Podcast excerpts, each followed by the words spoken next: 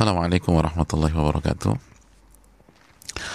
Alhamdulillah hamdan kathiran tayyiban fi kama yuhibbu rabbuna wa wassalatu wassalamu ala Muhammadin wa ala alihi wa sahbihi wa man sara bi ihsanin ila yaumil.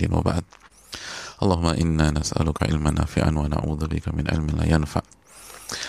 Uh, saudaraku yang semoga Allah muliakan tidak ada kata yang pantas untuk kita ucapkan kecuali bersyukur kepada Allah Subhanahu wa taala atas segala nikmat dan karunia Allah berikan kepada kita sebagaimana salawat dan salam semoga senantiasa tercurahkan kepada junjungan kita Nabi kita Muhammadin alaihi salatu wassalam beserta para keluarga, para sahabat dan orang-orang yang istiqomah berjalan di bawah naungan sunnah beliau sampai hari kiamat kelak. Saudaraku yang semoga Allah muliakan, sebuah kebahagiaan kita bisa berkumpul pada kesempatan kali ini uh, dan kembali bersama Al Imam An Nawawi rahimahullahu taala Al-Imam Yahya bin Sharaf bin Murri bin Hasan bin Hussein bin Muhammad Abu Zakaria atau yang biasa dikenal dengan nama Al-Imam An-Nawawi rahimahullah ta'ala. Semoga Allah merahmati beliau semoga Allah subhanahu wa ta'ala merahmati orang tua beliau seluruh sosok yang beliau cintai dan seluruh umat Islam di mana pun mereka berada. Dan ini adalah uh, nasihat dari Al Imam Nawawi kepada kita untuk mendoakan kaum muslimin di mana pun mereka berada dan semoga Allah Subhanahu wa taala memberikan hidayah kepada seluruh kaum muslimin dan memberikan keistiqomahan uh, di atas siratal mustaqim, di atas jalan yang benar, di atas jalannya Nabi kita wasallam dan para sahabatnya sallallahu alaihi wasallam. Dan hadirin yang Allah muliakan,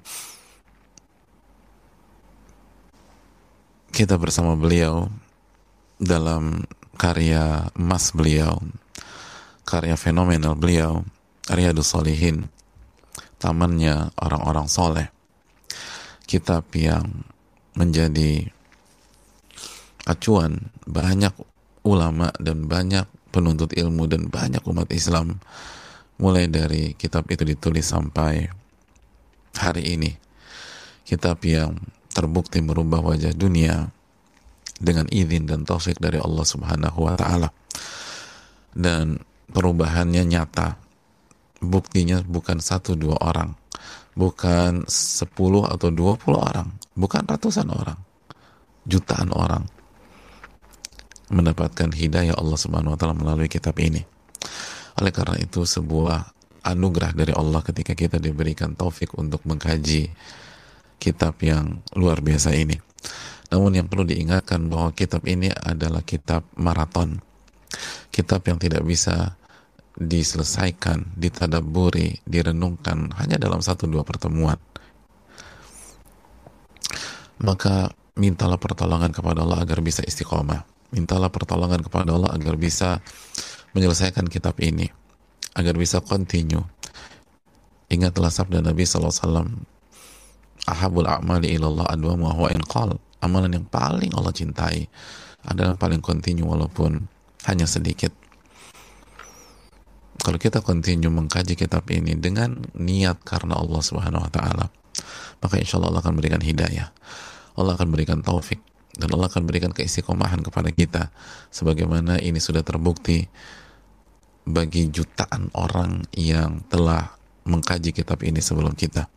Oleh karena itu bersabarlah dan jangan bolong-bolong uh, walaupun tidak ada jadwal absensi sebagaimana pendidikan formal walaupun kita bebas uh, bersikap tapi ingatlah yang butuh hidayah adalah kita yang butuh keistiqomahan adalah kita dan kita berinteraksi dengan as-sami'ul basir kita berinteraksi dengan uh, al-alim Al-Khabir yang maha mengetahui apa yang kita lakukan dan seperti apa perhatian kita pada saat kajian ini. Walaupun ustadz kita atau guru kita tidak melihat kita maka uh, bertawakallah kepada Allah Subhanahu wa taala. Dan saudaraku yang Allah muliakan kita masih bersama Ka'ab bin Malik radhiyallahu taalaan kisah yang sangat panjang namun syarat akan makna kisah tentang perjuangan seorang tokoh besar untuk beranjak dari kursi pesakitan lalu menjadi pahlawan yang menginspirasi jutaan orang. Dan ini sangat real dalam kehidupan nyata kita. Siapa di antara kita punya track record 100% bagus semua di masa lalu? Kita mungkin pernah terjatuh. Kita mungkin pernah duduk di kursi pesakitan. Atau mungkin saat ini kita sedang duduk di kursi pesakitan Lalu di benak kita tidak ada harapan. Syaitan memberikan pesimisme, pesimisme, pesimisme kepada kita. Rasanya besok akan terjadi kiamat atau kita tidak punya kesempatan untuk bertobat kepada Allah.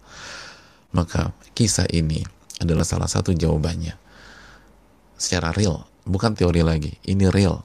Bagaimana seseorang yang punya semuanya untuk bisa mengerjakan amal soleh, untuk bisa berjuang bersama Nabi SAW, tapi dengan kehilafan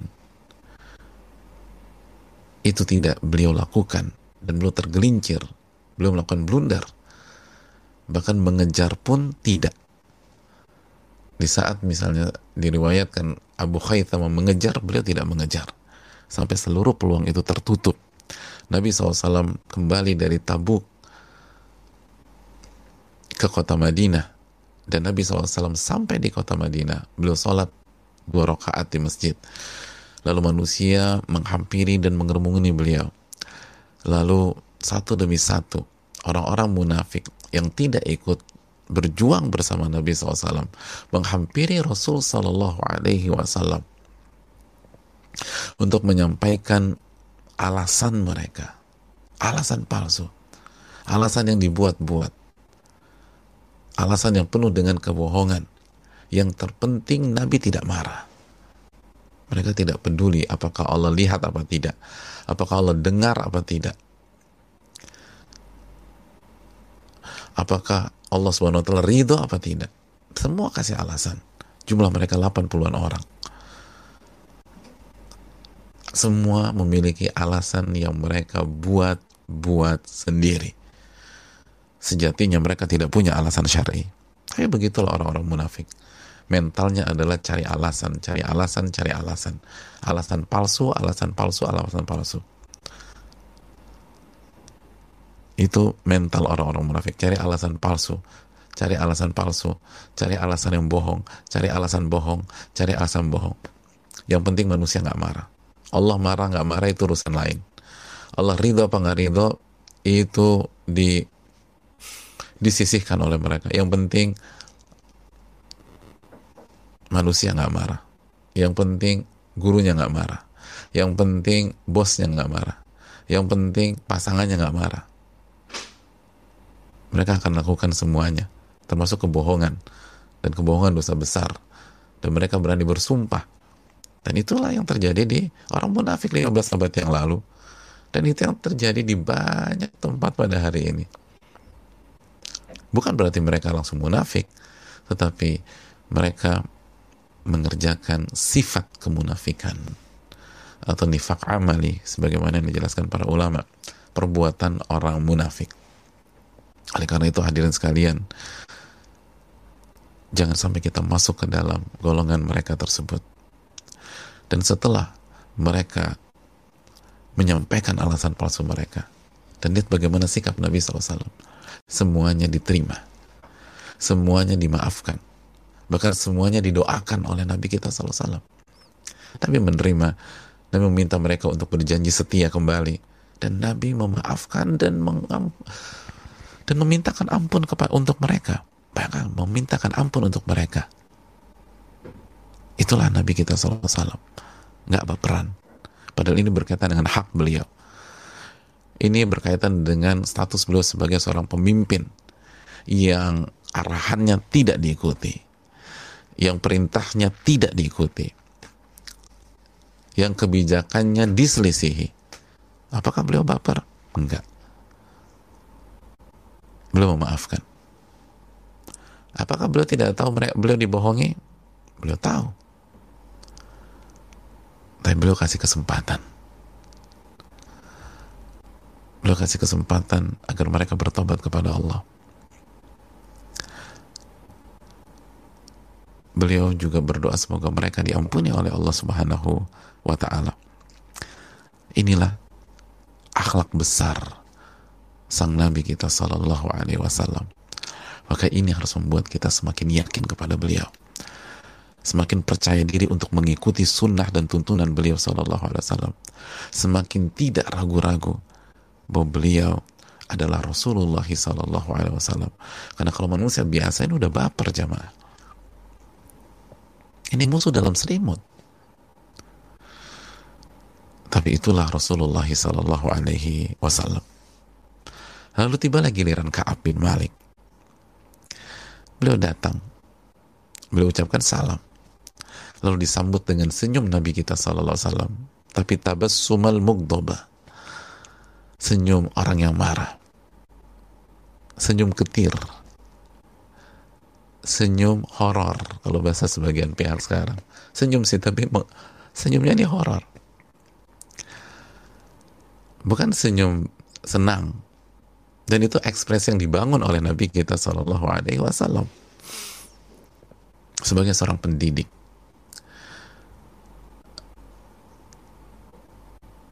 sebagai sosok yang senantiasa mendampingi dan membina umat dan sahabatnya radhiyallahu taala anhum. Thumma qala ta'ala. Lalu Nabi SAW mengatakan, kemari Ka'ab. Lalu Nabi lalu Kaab berjalan mendekati Rasul SAW lalu beliau duduk di hadapan Rasul kita Sallallahu Alaihi Wasallam. Lalu Nabi bertanya langsung ma khallafaka. Dan pertanyaan pertama ma khallafaka. Apa yang membuat engkau tidak ikut? Alam takun qad ibta'ta dhahrak. Bukankah engkau telah membeli dan memiliki tungganganmu? Engkau punya punya kendaraan, engkau punya kemampuan untuk berangkat. Lalu Ka'ab mengatakan, Ya Rasulullah, kalau aku duduk di hadapan selain engkau, dari ahli dunia, aku yakin aku bisa beranjak dari dia dengan alasan yang aku buat dan tidak membuat dia marah. Karena aku punya kemampuan, aku dikasih oleh Allah Subhanahu wa taala kecerdasan linguistik, kemampuan berbicara, kemampuan komunikasi yang handal Walakinnani wallahi laqad alimtu. Namun demi Allah, aku yakin dan aku tahu kalau aku menyampaikan alasan palsu dan bohong kepada engkau di hari ini, mungkin kau akan ridho kepadaku. Tapi aku khawatir dalam waktu yang tidak lama, Allah akan membuat engkau benci kepada diriku.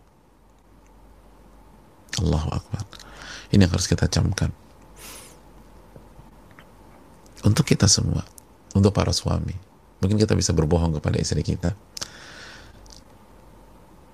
Kecuali bohong yang diperbolehkan untuk menumbuhkan rasa cinta di antara suami istri. Tapi bohong-bohong yang hukum asalnya haram. Mungkin kita bisa bohongi istri kita dan istri kita ridho sama kita. Tapi tidakkah kita berpikir sebagaimana Kaab berpikir? Apa susahnya Allah membuat istri kita membenci kita? Ibu-ibu, para istri. Mungkin kita bisa membohongi suami kita. Kita alasan uh, jemput anak lah, terus uh, jenguk orang sakit lah.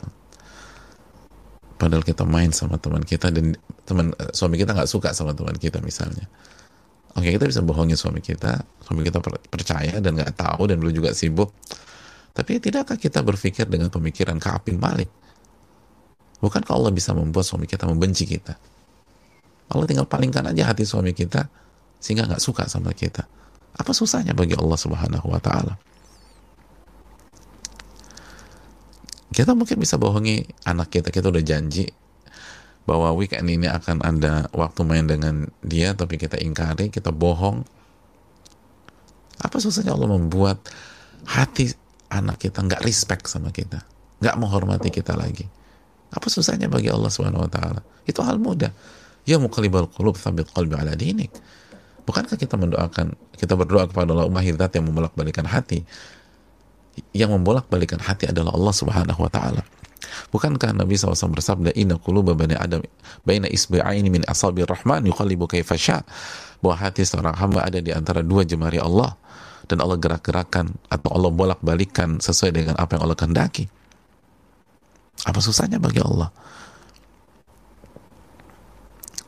Bukan tentang orang yang sudah percaya dengan kita dan ini bukan tentang kemampuan kita beralasan ini tentang bagaimana kita berinteraksi kepada Allah Subhanahu wa taala ketika menghadapi seseorang, ketika menghadapi pasangan, ketika menghadapi sahabat, ketika menghadapi teman. Kita mungkin bisa manipulasi dia, tapi kita tidak bisa manipulasi Allah Subhanahu wa taala. Kita bisa berbohong kepada manusia, tapi kita nggak bisa berbohong kepada Allah Subhanahu wa taala. Bukankah interaksi kita dengan sesama manusia adalah ujian dari Allah? waja'alna ba'dukum li ba'din fitnatan atasbirun wa kana rabbuka basira dan kami jadikan interaksi di antara kalian sebagai ujian atasbirun sabar nggak sabar nggak on track sabar nggak di atas kebenaran sabar nggak di atas kejujuran Wakana rabbuka basira dan Rabbmu maha melihatmu surat Al-Furqan ayat 20 Rabbmu maha melihatmu oke okay. dia nggak melihat kebohonganmu tapi Rabbmu maha melihat kebohonganmu dia nggak tahu kita bohong, tapi Rob kita maha melihat kita dan tahu apa yang kita permainkan pada saat itu. Ini benar-benar iman yang kuat dari Kaab. Tauhidnya bermain. Tauhidnya berperan. Tauhid Kaab bukan hanya di buku. Bukan sekedar teori. Sebagaimana banyak terjadi dengan kita ya kita kita masih berjuang gimana mewujudkan iman tauhid asma sifat dan lain-lain dari ranah teori ke ranah implementasi praktek kalau Kaab beliau boleh miss tapi beliau buktikan itu tergeli, uh, itu kegelinciran semata. Itu bukan pola dan karakter beliau. Beliau jujur. Beliau jujur. Walaupun beliau punya kemampuan keahlian untuk mengatakan sebaliknya merancukan masalah memblurkan sebuah kasus dengan kemampuan lisan beliau. Wa in haddathuka haditha sidqin tajidu alayya fi. Inni la arju fihi uqballah azza wa jal. Dan apabila aku berkata jujur kata Ka'ab mungkin kau akan marah. Engkau akan kesal kepadaku. Engkau akan menghukumku. Tapi aku berharap akhir yang baik dari Allah Subhanahu wa taala. Lalu aku bisa istiqomah kata Imam Nawawi. Aku bisa istiqomah kata Imam Nawawi ketika menjelaskan perkataan Kaab jadi kejujuran itu membuat kita sabat yang membuat kita kokoh yang membuat kita konsisten Oke, mungkin karena kejujuran hari-hari kita dimarahin.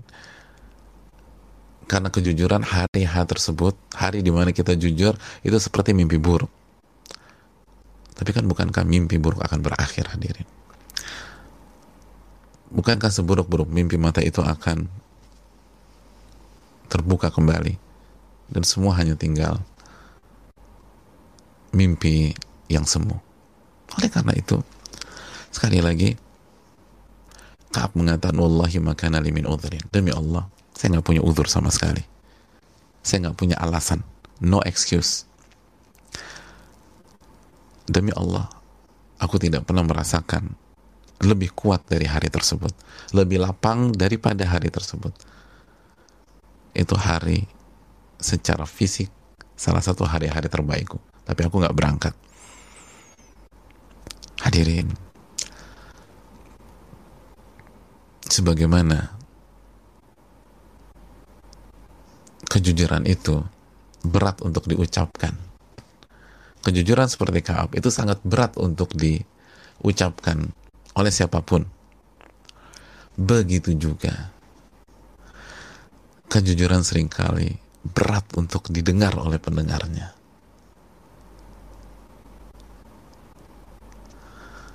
Seorang sahabat jelas lebih suka mendengar bahwa sahabat karibnya itu punya alasan syar'i dibanding apabila dia mendengar sahabat karibnya itu melakukan kesalahan tanpa alasan sama sekali.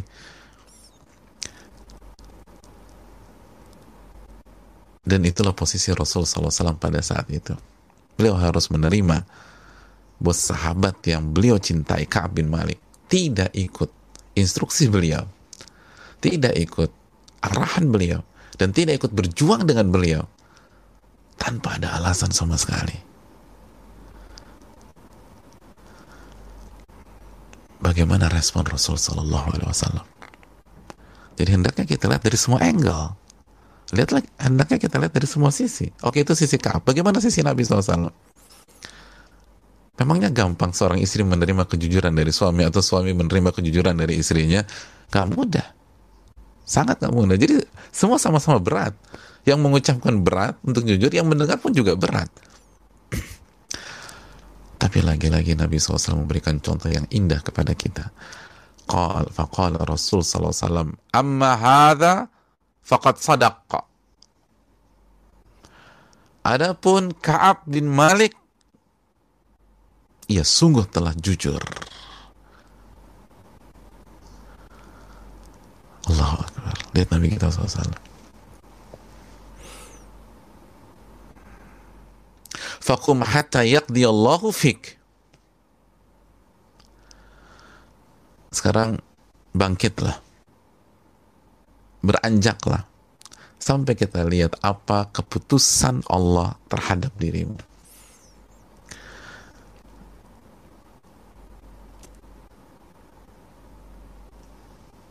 Hadirin Allah muliakan.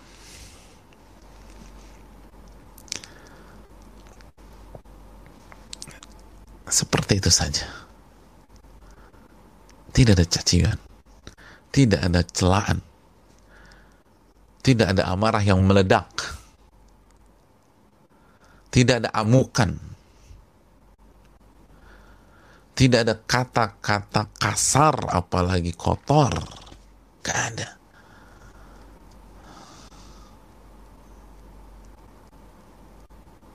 Adapun sosok ini Ka'ab bin Malik faqad sadaqa beliau telah jujur. Sekarang berdiri dan kita lihat apa yang Allah takdirkan atau apa yang Allah tetapkan kepada kepada engkau wahai kaum. Subhanallah. Allahu Akbar hadirin.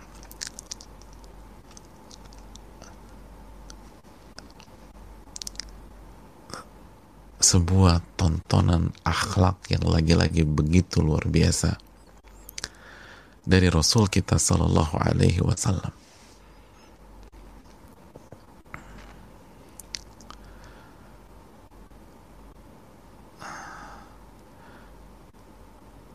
sebuah kebenaran dari firman dan wahyu dari Allah Subhanahu wa taala ketika Allah berfirman dalam surat Al-Qalam ayat 4 wa innaka la'ala khuluqin azim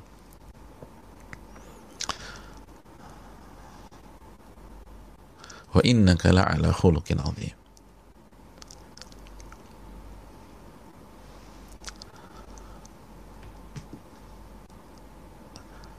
tontonan yang sangat anggun, yang sangat mewah.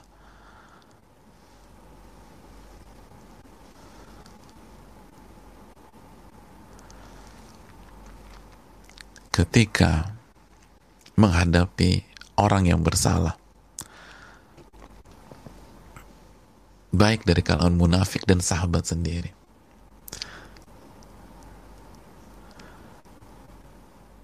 baik yang berbohong kepada beliau maupun yang jujur tidak ada kata-kata kotor. Tidak ada kata-kata kasar dari Nabi SAW tidak ada umpatan dan celaan.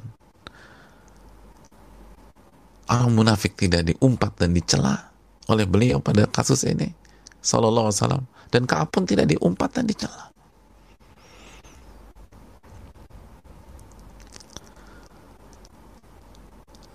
Hadirin yang Allah muliakan.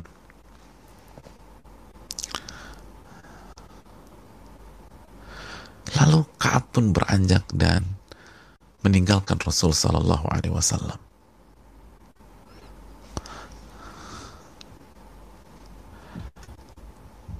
Hadirin,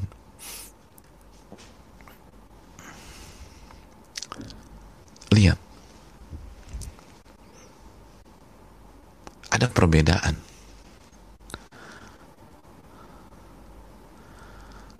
Bagaimana Nabi SAW menyikapi orang munafik dengan Kaab? Betul, tidak ada celaan, tidak ada umpatan, tidak ada cacian,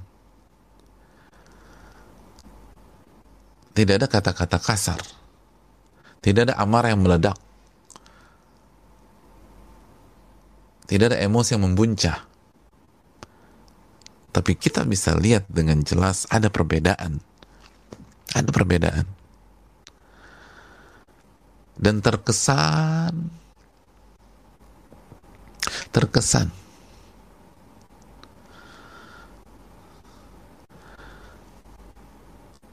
Nabi Sallallahu Alaihi Wasallam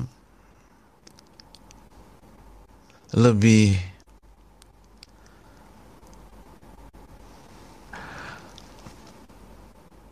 lebih luas ketika menghadapi orang-orang munafik daripada menghadapi Ka'ab bin Malik.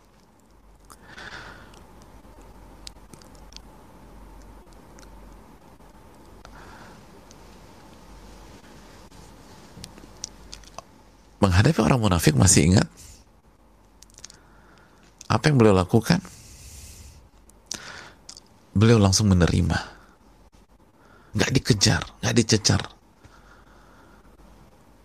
Lalu meminta mereka untuk berjanji setia dan beristighfar untuk mereka. Adapun Ka'ab bin Malik, beliau masih memperlihatkan tabas sumal mugdob, senyum orang yang marah. Hanya senyum, tapi itu dalam jamaah. Lalu tidak ada istighfar di situ. Tidak ada istighfar. Nabi SAW mengatakan, beranjaklah, mari kita lihat apa yang Allah putuskan bagi Anda. Tidak ada istighfar. Beda dengan orang munafik.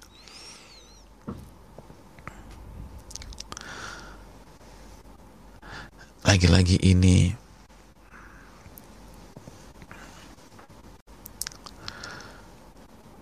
Keagungan akhlak beliau. Dan kecerdasan beliau dalam bersikap. Ketinggian beliau dalam bersikap dan merespon. Beliau tahu peta. Beliau tahu siapa yang beliau hadapi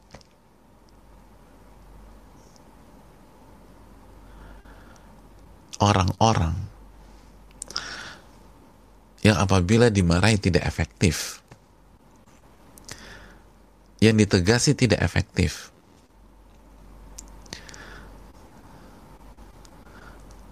Itu beliau tidak akan bersikap demikian. Masih ingat Badui? Kita sudah membahas salah satu hadis tentang Badui atau Arab Badui. Bukan Badui Indonesia ya, di sana di Arab.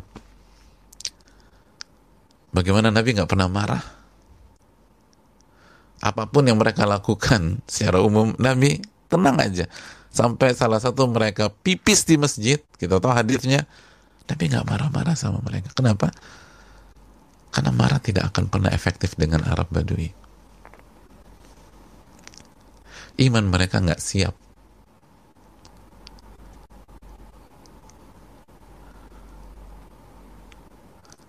Berbeda dengan apabila sahabat-sahabat yang sudah dalam dan kokoh imannya itu melakukan kesalahan. Seperti Mu'ad bin Jabal, Usama bin Zaid, Khalid bin Walid,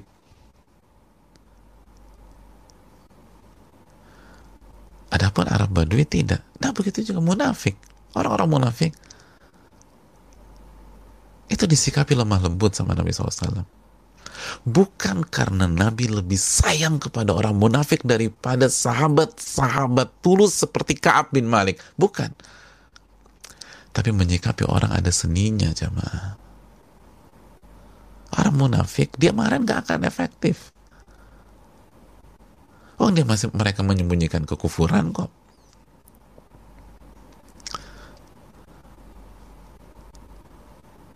Orang-orang orang yang kalau marah tidak efektif Nabi nggak akan marahi. Karena Nabi SAW bertindak bukan dengan nafsu tapi dengan wahyu dan objektivitas. Objektivitas.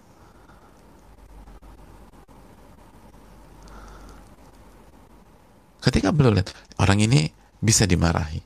Dalam arti kalau dimarahi efektif positif. Dia akan bangkit dia akan fight. Atau ini bagus buat mentalnya. Dia harus dapat tekanan demikian untuk masa depan yang lebih bagus. Agar dia bisa berdiri dengan kokoh. Oke dimarahi.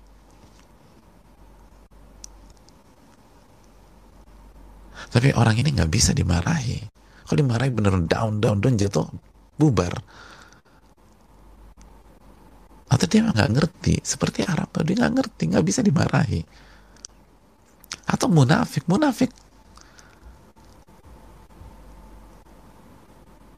Nggak akan efektif. Bahkan bisa menimbulkan fitnah. Nggak dimarahi. Lihat bagaimana Nabi kita Shallallahu Alaihi Wasallam Dan menariknya jamaah, ini yang sering kali kita lupa. Amma hadha faqad sadaq.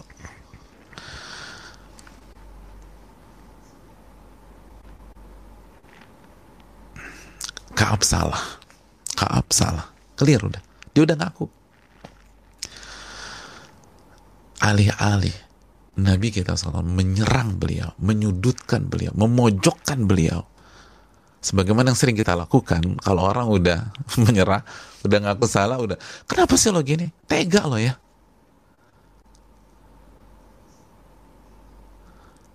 Jadi gue dilupa ini kok kok tega-teganya lo lakukan itu? Ini dia udah nyerah. Dia udah ngaku saya salah.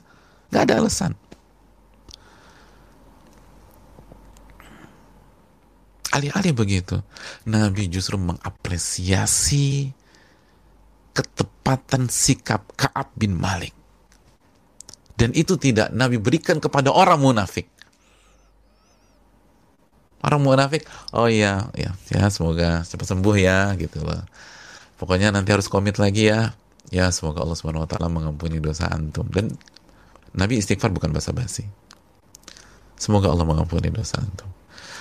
Tapi Nabi nggak mengatakan Anda jujur, enggak. Tapi Kaab jujur, ini orang jujur. Diapresiasi. Sudahkah kita mengapresiasi teman kita, sahabat kita, atau pasangan kita, anak kita,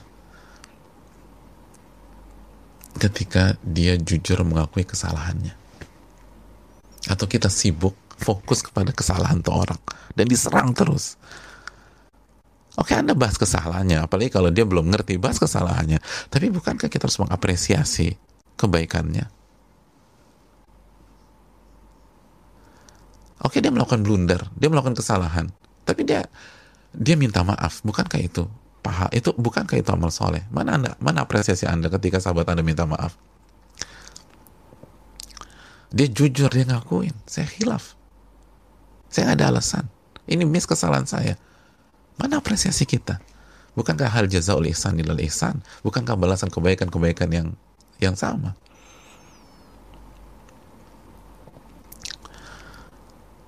Anak kita nggak, anak kita anak SMA nih, atau misalnya SMP, jujur, ma, aku boleh jujur nggak?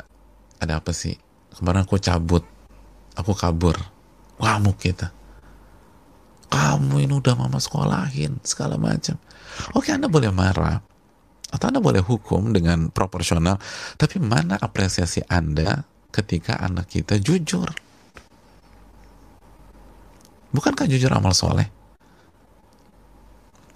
Jadi sering kali yang membuat anak kita nggak jujur itu diri kita sendiri.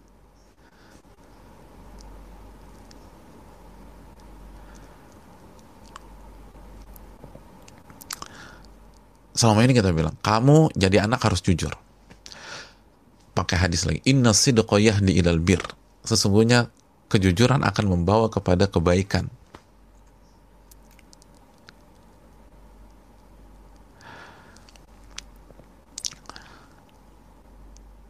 Ingat ya, jujur tuh bawa kepada kebaikan. Ya, Ma. Ingat ya, jujur bawa kebaikan. Ya, Pak. Pokoknya kamu harus jujur. Kalau jujur, pasti endingnya baik. Ya bi. Pokoknya harus jadi orang jujur ya nak. Ya umi. Dia cabut sekolah. Atau ada temennya nggak suruh dia nyobain rokok dia nyobain. Dia merasa bersalah. Terus dia ingat kata-kata ayah ibunya jujur itu bawa kepada kebaikan. Jujur harus banget aku bolos. Ah, aku harus jujur. Kamu kemarin ke mana? Gitu loh atau pas pulang ayah, mama cium mama cium pas cium kok bawa rokok nih atau pak uh, ayahnya cium kok bawa rokok nih kamu tadi ngapain nunduk aja Coba jujur. Tadi kamu ngapain? Iya, aku tadi nggak masuk, terus aku disuruh nyobain rokok, aku ngisap. Marah besar. Kamu tuh ya, udah papa nak, udah papa sekolahin, udah abi suruh masuk madrasah, belajar agama, masih aja bolos, masih aja ngerokok. Tapi aku cuma nyoba itu baru sekali. Jangan bohong. Enggak cuma sekali. Ya tapi cuma sekali. Tapi kan nyoba. Dasar malah ngabuk-ngabuk-ngabuk. Yang ada di benak anak apa tuh hadirin? Loh, katanya kalau jujur endingnya baik. Kenapa aku jujur endingnya berantakan begini? Berarti jujur itu nyengsarain. Ini jadi opini yang di, yang masuk ke dalam diri anak adalah buatan kita sendiri.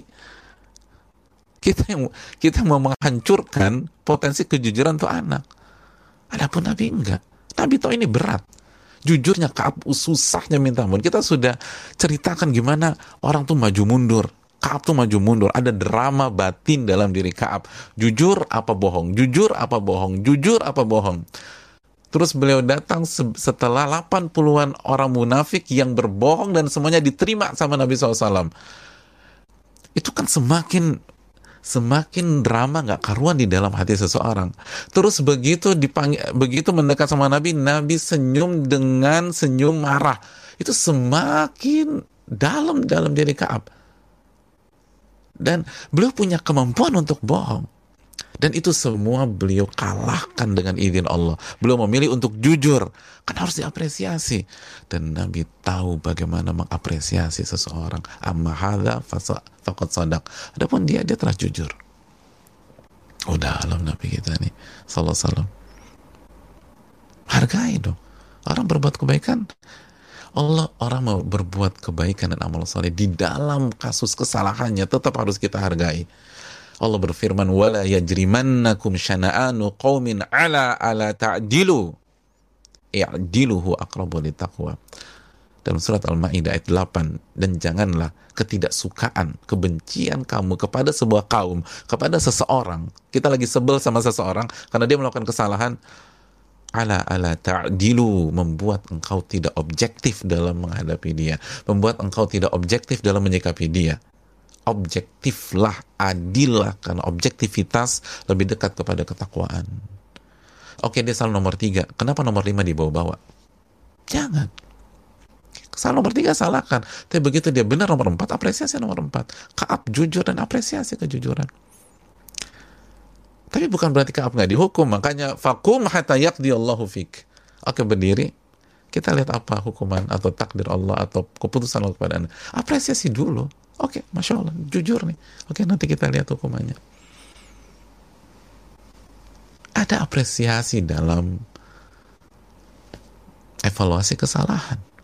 Dan itu yang kita lupakan di banyak kesempatan. Makanya sering kali masalah-masalah tidak berkah. Seringkali banyak kasus tidak melahirkan hikmah karena cara menyikapi kita salah. Maka Kapan pergi. Kaab pergi. Disuruh kata Nabi udah pulang deh. Kita lihat. Sallallahu alaihi wasallam. Wasara rijalun min bani Salimah fattaba'uni. Ketika beliau berjalan, ternyata ada beberapa orang dari Bani Salimah dan Bani Salimah masih ingat adalah uh, satu satu satu apa? Satu kaum dengan Kaab. Keluarga besarnya Kaab nih. Mereka mengikuti aku faqaluli lalu mereka berujar. Jadi Kaab lagi jalan sendiri terus di diserbu sama beberapa orang. Mereka menghampiri dan berjalan bersama Kaab. Jadi Kaab lagi jalan misalnya anggap ilustrasinya Kaab lagi jalan terus di kanan ada dua orang di kiri ada dua orang di belakang gitu loh. Pokoknya mereka uh, mengiringi Kaab. Faqaluli dan semua mereka berkata wallahi ma'alimnak. Wallahi ma'alimnaka adnabta dhanba. Qabla hadha. Demi Allah kami tidak pernah mengetahui engkau melakukan satu pun dosa sebelum ini. Hiperbola. Semua orang pasti banyak hilaf tapi dosa fatal gitu loh. Dosa yang serius. Kami kami tidak pernah melihat engkau melakukan kesalahan atau dosa sebelum ini. Kamu orang baik maksudnya gitu. Kamu masya Allah engkau tuh luar biasa kak. Engkau berjuang bersama Nabi 20-an kali. Engkau kena 17 tusukan di Uhud. Oh dijelaskan. Laqad ajasta fi alla takuna i'tidarta i'tadarta ila Rasulillah SAW bima i'tadara ilaihi al-mukhallafuna. Dan engkau tidak engkau tidak engkau tidak mencari alasan engkau tidak ngeles dan membuat alasan palsu di hadapan Nabi SAW dengan alasan yang dibuat oleh 80 orang tersebut. Fakat kana kafiyak. Fakat kana kafiyaka atau fakat kana kafika baka istighfaru Rasulullah sallallahu alaihi wasallam atau fakat kana kafiyaka baka istighfaru Rasulullah sallallahu alaihi wasallam mereka bilang gini, Kaab, cukuplah istighfar Nabi SAW itu untuk menghapus dosamu itu. Saya ulang, mereka bilang gini, engkau kami lihat nggak pernah melakukan dosa sama sekali sebelum ini. Ini satu-satu ini baru pertama nih kesalahan kayak begini baru pertama. Kenapa engkau nggak kenapa engkau nggak cari alasan aja? Engkau nggak cari alasan aja. 80-an orang sebelummu itu semua cari-cari alasan dan semua selamat. Semua bebas. Engkau harus tunggu begini kan? Nggak jelas. Dan Nabi pun nggak bicara banyak sama engkau. Gini loh, kau kan punya dosa nih kalau engkau cari alasan kan lihat Nabi beristighfar. Nabi mohonkan ampun kepada 80-an orang tersebut. Nah, istighfar Nabi kan diijabah sama Allah gitu argumentasinya. Diijabah sama Allah. Ya udah. Dengan Nabi beristighfar, dosamu hilang. Kenapa ribet-ribet jujur? Sehingga nimbulkan masalah lagi. Sehingga masalah nggak selesai kasus masih berlanjut. Iya nggak sih? Ketika orang melakukan kesalahan ini kesalahan nih. Ada penghapusnya nggak? Ada. Penghapusnya apa? Istighfar dan taubat Nah 80 orang itu yang yang cari-cari alasan itu dapat istighfar Nabi SAW. Nah istighfar kan menghapus dosa. Berarti udah hilang dong. Kenapa engkau pakai jujur segala? Sehingga masalahnya jadi panjang kayak begini. Oh luar biasa jamaah. Luar biasa.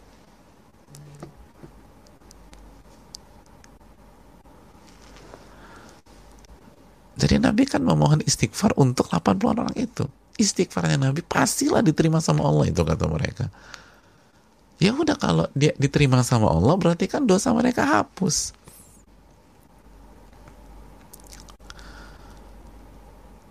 Jadi buat apa jujur? Kan udah kan, masalahnya kan dosa kan, dihapus dengan apa? Istighfar. Nabi beristighfar, hapus tuh dosa. Ka'ab bin Malik digoyang oleh mereka. Ka'ab bin Malik digoyang oleh mereka. Kata Ka'ab, "Fawallahi ma zalu yu'annibunani hatta aratu an arji'a ila Rasulillah sallallahu alaihi wasallam fa ukadziba nafsi." Allahu akbar. Demi Allah, mereka sepanjang perjalanan terus menerus menyalahkan aku, mencela aku, menyayangkan sikapku dengan masif dengan se, dengan luar biasa. Kenapa antum sok so jujur sih? Udah cari alasan langsung dibayar cash diistighfarin sama Nabi SAW selesai udah. Mau nyari apa sih? Pokoknya kenapa harus ini? Ribet banget. Minta. Bilang saya tuh banyak alasan. Bilang aja saya sakit mah. Bilang aja saya vertigo.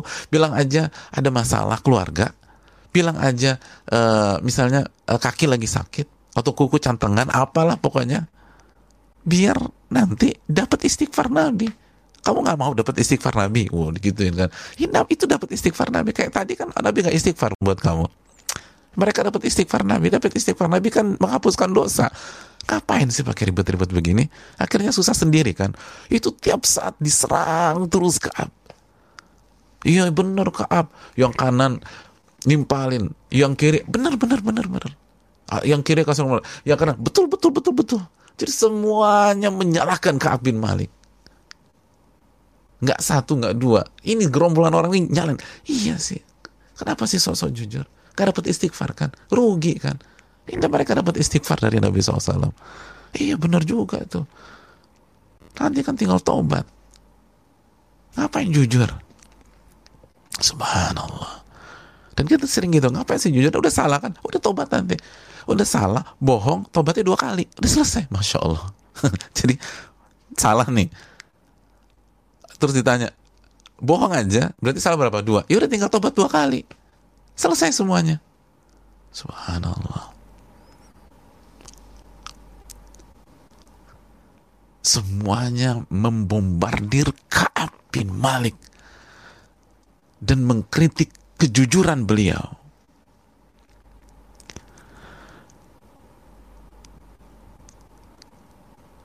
Coba coba kita renungkan jika kita ada di posisi Kaab.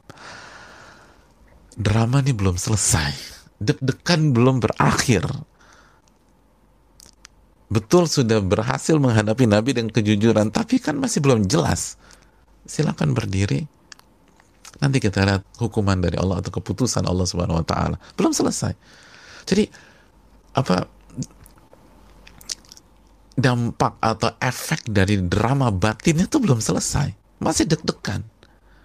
Mulai dari maju mundurnya, jujur atau bohong, jujur atau bohong, jujur atau bohong. Lalu ngeliat 80 orang itu selamat semua dan dapat istighfar dari Nabi. Lalu disenyumin Nabi dengan senyuman orang marah. Terus yang keempat, Nabi katakan, Sallallahu Wasallam, bangkitlah, pulanglah, nanti kita lihat apa keputusan Allah. Ini belum selesai, ini masih, masih aduh gimana ya, eh bombardir sama orang-orang tersebut. Maka Kaab mengatakan, hatta aratu an arji'a ira Rasulillah sallallahu alaihi wasallam nafsi sampai omongan mereka itu benar-benar menggoncangku sehingga aku sempat terbesit untuk balik lagi ke Nabi SAW dan merevisi alasanku. Allahu Akbar. Merevisi alasanku. Aku mau mendustakan alasanku yang tadi, lalu saya mau buat alasan baru, yang ini yang Rasul sebenarnya. Allahu Akbar. Aku udah sampai titik seperti itu diserang. Kenapa jujur? Kenapa harus jujur? Alasan aja. Oh, Nabi itu baik. Nabi akan beristighfar. Udah, nggak usah, nggak usah sok-sok jujur lah. Kalau mereka jadi istighfar, engkau kan sahabat yang dicintai Nabi. Mereka aja dapat istighfar. Engkau penyair Madinah, engkau penyair Nabi SAW. Mungkin Nabi istighfar buat engkau tuh 10 kali kali kaap gitu-gitu ya. Pokoknya istighfar aja. Udah istighfar aja. Semuanya mengkritik dan men mencela sikap jujur Kaab dan menyayangkan Sampai pada titik Ka'ab bin Malik berpikir, kayaknya saya mau balik lagi nih. Sampai pada titik itu. Ka'ab bin Malik mengatakan, saya pengen balik lagi. Lu ngapain? Bicara sama Nabi, ya Rasulullah, yang tadi salah. Yang benar begini. Dan itu alasan palsu. Allahu Akbar. Hadirin, itulah bahaya teman-teman yang buruk. Orang tuh goyah segoyah-goyahnya.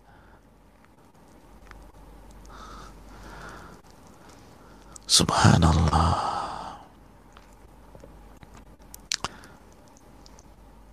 Itu bahayanya teman yang buruk. Seorang Kaab aja bisa goyah.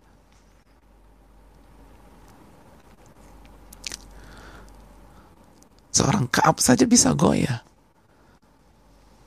Kenapa kamu? Kenapa kamu juga? Kenapa kamu juga? Kanan timpalin kiri jawab belakang dorong. Semua bilang kamu salah, kamu keliru. Istighfar aja, semua masalah selesai. Kan diistighfarin sama Nabi SAW. Iya ya, benar juga tuh. Beliau sampai pada titik saya balik aja ke Nabi, saya revisi kesalahan. Dan antum tahu itu adalah pemikiran yang bodohnya luar biasa Bayangkan, mau balik lagi. Terus bilang itu salah, yang benar ini. Dan Nabi kan tahu siapa munafik, siapa yang ori. Nabi kan ngerti. Makanya cara, menyik cara menyikapi Nabi kan beda. Tadi kita sudah jelaskan bagaimana Nabi menyikapi orang munafik, bagaimana Nabi menyikapi sahabat-sahabat yang beliau sayangi. Ternyata lebih tegas dengan sahabat-sahabat yang beliau sayangi. Karena iman mereka, beliau lihat imannya udah kuat. Dan beliau ingin angkat dan upgrade lagi iman mereka lebih tinggi lagi. Orang munafik nggak bisa diapa-apain. Yang namanya munafik. Jadi bayangkan kalau Kaab balik lagi ke Nabi terus bilang, ya Rasulullah saya mau revisi nih. Yang tadi salah, yang benar yang begini. Itu apa jadinya jamaah? Apa jadinya? Itu berantakan semuanya. Dan Kaab sampai titik itu karena omongan-omongan teman-teman yang buruk. Allahu Akbar. Ini bahaya teman yang buruk jamaah. Makanya Nabi mengatakan kan, perumpamaan teman yang buruk itu apa? Karena fikhil kir, seperti gaul sama pandai besi. Kemungkinan cuma dua. Ketika Anda gaul sama pandai besi, kalau Anda nggak kena cipratan apinya sehingga merusak pakaian atau membuat sakit kulit, atau enggak, kita kena bau apaknya. Bau apak bau udah pasti ada efek. Teman yang buruk tuh. Jangan mengatakan saya bisa jaga diri. Saya udah dewasa. Saya ngaji udah bertahun-tahun. Tenang aja. Jamaah ini kaab. Ini kurang ngaji apa? Kaab kurang berjuang apa? Dua puluhan perangan beliau ikuti. Dan beliau nggak pernah beliau nggak goyah. Di tusuk dan luka 17 kali 17 luka ya, ya 17 luka. Belasan tusukan itu tidak membuat beliau goyah di perang Uhud tapi menghadapi provokasi ide-ide buruk. Ide-ide jahat kalau bukan hanya buruk. Goyah. Goyah kena tusukan dan sabetan pedang gak goyah gak goyang. Dibombardir dengan lisan. Ya dibur salah lo ini lo ini yang benar begini. Dan semuanya racun itu. Goyah itu kenapa Allah dan Rasulnya wanti-wanti jangan bergaul dengan sahabat yang buruk. Jangan. Anda rusak deh.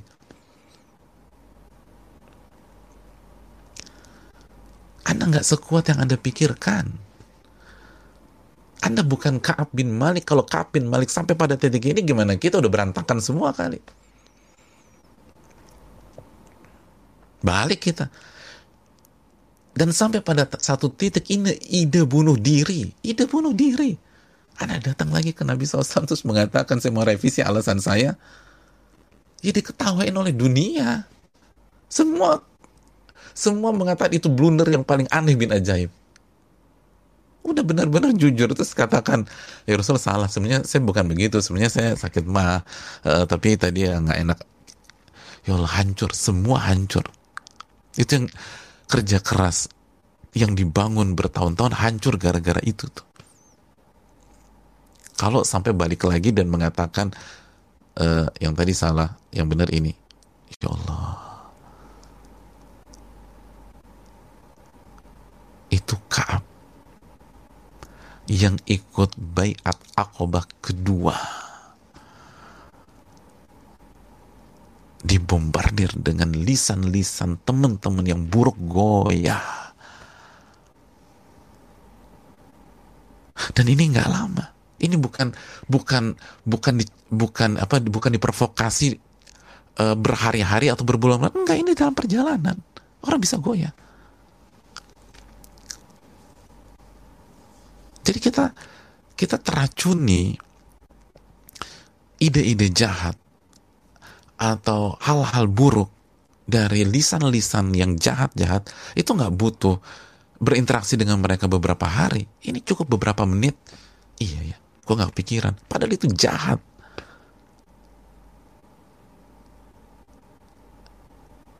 Padahal itu makar itu konspirasi dan seterusnya. Biar anda gak istiqomah biar anda hancur. Biar Kaab di blacklist sama Nabi SAW ini bahayanya. Makanya Malik bin Dinar mengatakan innaka antan kulal ahjara ma'al abrari khairun min an ta'kulal halwa ma'al fujari. Engkau memindahkan batu-batu bersama orang-orang baik, orang-orang soleh itu lebih baik daripada engkau makan makanan manis bersama orang-orang fajir dan fasik. Maksudnya apa? Engkau hidup susah hidup susah, tapi bersama dengan orang yang soleh, orang yang taat, orang yang berilmu, itu lebih baik daripada Anda hidup dengan seluruh fasilitas dunia, tapi sama orang-orang fasik. Oh, itu dalam jamaah. Anda lebih baik hidup susah, hidup kerja keras, hidup keringetan, mindahin batu tuh, hidup rendah, tapi sama orang soleh, sama orang yang bertakwa, sama orang yang penuh hikmah, sama orang yang penuh ilmu itu lebih baik daripada Anda dengan seluruh fasilitas sama orang fajir. Rusak hidup Anda, rusak kata Malik bin Dinar. Radhiyallahu taala eh rahimahullahu taala. Hati-hati dengan ini jamaah. Kaab aja bisa goyah sampai pada berpikir titik itu. Apalagi kita, apalagi kita, itu poinnya. Jangan hanya melihat ke sisi Kaab, aduh kok dia bisa ya kalau dia bisa apalagi antum gitu aja kalau beliau bisa apalagi kita apalagi saya dan kita semua ya bisa lah ini beliau ya Allah berapa kali kita ikut berjuang bersama Nabi SAW apa yang sudah kita korbankan untuk Allah Subhanahu Wa Taala? Kaab mempertaruhkan nyawanya puluhan kali dua puluhan kali? Itu aja bisa goyah. Emangnya beliau nggak ngerti hadis tentang jujur?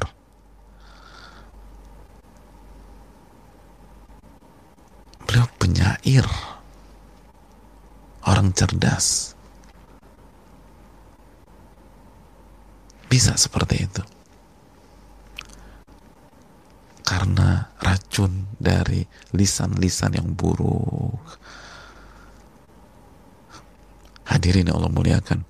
Makanya kata Ali bin Ali bin Abi Thalib radhiyallahu taala anhu tokoh yang begitu luar biasa ini sepupu Rasul dan menantu Rasul SAW la tusahib al-fajira fa innahu yuzayyinu laka fi'lah wa yawaddu law annaka mithlah law annaka mithlu law annaka mithlu engkau jangan bersahabat dengan orang fajir orang fasik yang lisannya buruk lisan ngomongin orang segala macam karena dia pasti akan memperindah perbuatan-perbuatannya dan dia ingin Anda seperti dia. Anda nggak ibadah seperti dia. Anda nggak sholat seperti dia. Anda makan uang haram seperti dia. Anda ngomongin aib orang seperti dia. Gitu. Itu wanti-wanti para ulama. Dan sebagian orang-orang soleh di masa klasik pernah mengatakan begini. Ketika ditanya, para ulama ketika ditanya, man tujalisuk. Siapa orang yang engkau dekati? Engkau bangun persahabatan dengan dia. Dan kau duduk dengan dia. Atau kalau bahasa siapa temen nongkrong lo sih? Kata para ulama klasik ini catat baik-baik. Man tudzakirukumullah ru'yatuh. Man tudzakirukumullah ru'yatuh.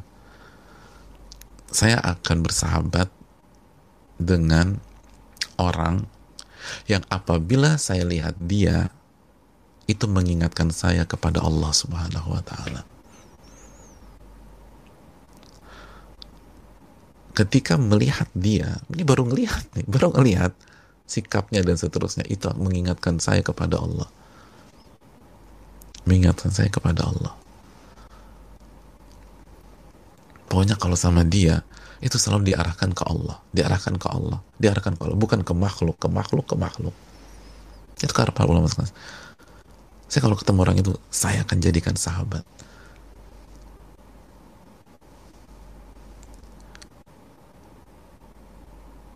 Saya akan kejar.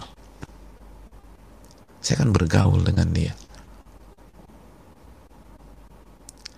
Yazidu fi amaliku mantiquh. Dan apabila dia berbicara, akan menambah amal ibadah kalian. Jadi kalau orang itu bicara, itu kita semangat ibadah. Kita semangat beramal soleh. Karena kalimatnya tuh positif, memotivasi, optimis, kasih arahan. Wa fi amalikum mantiku. Itu kalau bicara, buat kita semangat ibadah. Yang udah malas, aduh down, aduh kayaknya gue gak punya harapan. Aduh gue ini, oh iya, ternyata gue bisa ya dengan izin Allah. Ternyata harapan tuh masih ada. Benar kata dia. Insya Allah bisa. Eh, semangat lagi itu. Ah itu kejar orang kayak begitu.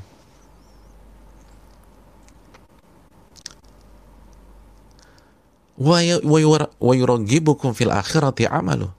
Dan amal ibadah dia itu membuat kita semakin mencintai akhirat jadi kalau ngeliat dia beramal atau beribadah ya, gue harus cari akhirat nih. Gue pengen kayak dia. Itu jamaah. Itu. Itu demikian. Itu bersahabat dengan orang seperti itu. Bagi yang jomblo cari pasangan yang seperti itu. Cari teman karib yang seperti itu. Cari teman hidup yang seperti itu Jangan yang isinya makhluk, bicarakan ini, yang nggak penting, bicarakan dunia, atau bicarakan kesalahan orang, atau kehidupan orang, dan lain sebagainya. Apa bekal kita hari kiamat kalau isinya cuma begitu ya? Seperti itu aja. Yang apabila kita ngeliat, kembali ke Allah. Lalu apabila dia bicara, kita semangat ibadah, semangat beramal soleh, punya harapan, menambah lagi. Lalu kita semakin cinta kepada akhirat dengan amal perbuatannya. Itu yang harus kita camkan, bukan orang-orang yang memprovokasi kita dan menyalahkan kita padahal kita sudah on track sebagaimana Ka'ab bin Malik. Hadirin, Ka'ab bin Malik sampai pada titik beliau ingin balik lagi ke Nabi SAW lalu merevisi alasannya.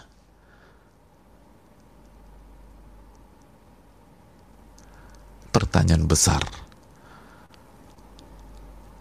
apa yang terjadi selanjutnya? Insya Allah kita akan bahas pada pertemuan yang akan datang. Insya Allah ta'ala wa sallallahu ala nabiyina Muhammad wa ala alihi wa ajma'in. Assalamualaikum warahmatullahi wabarakatuh.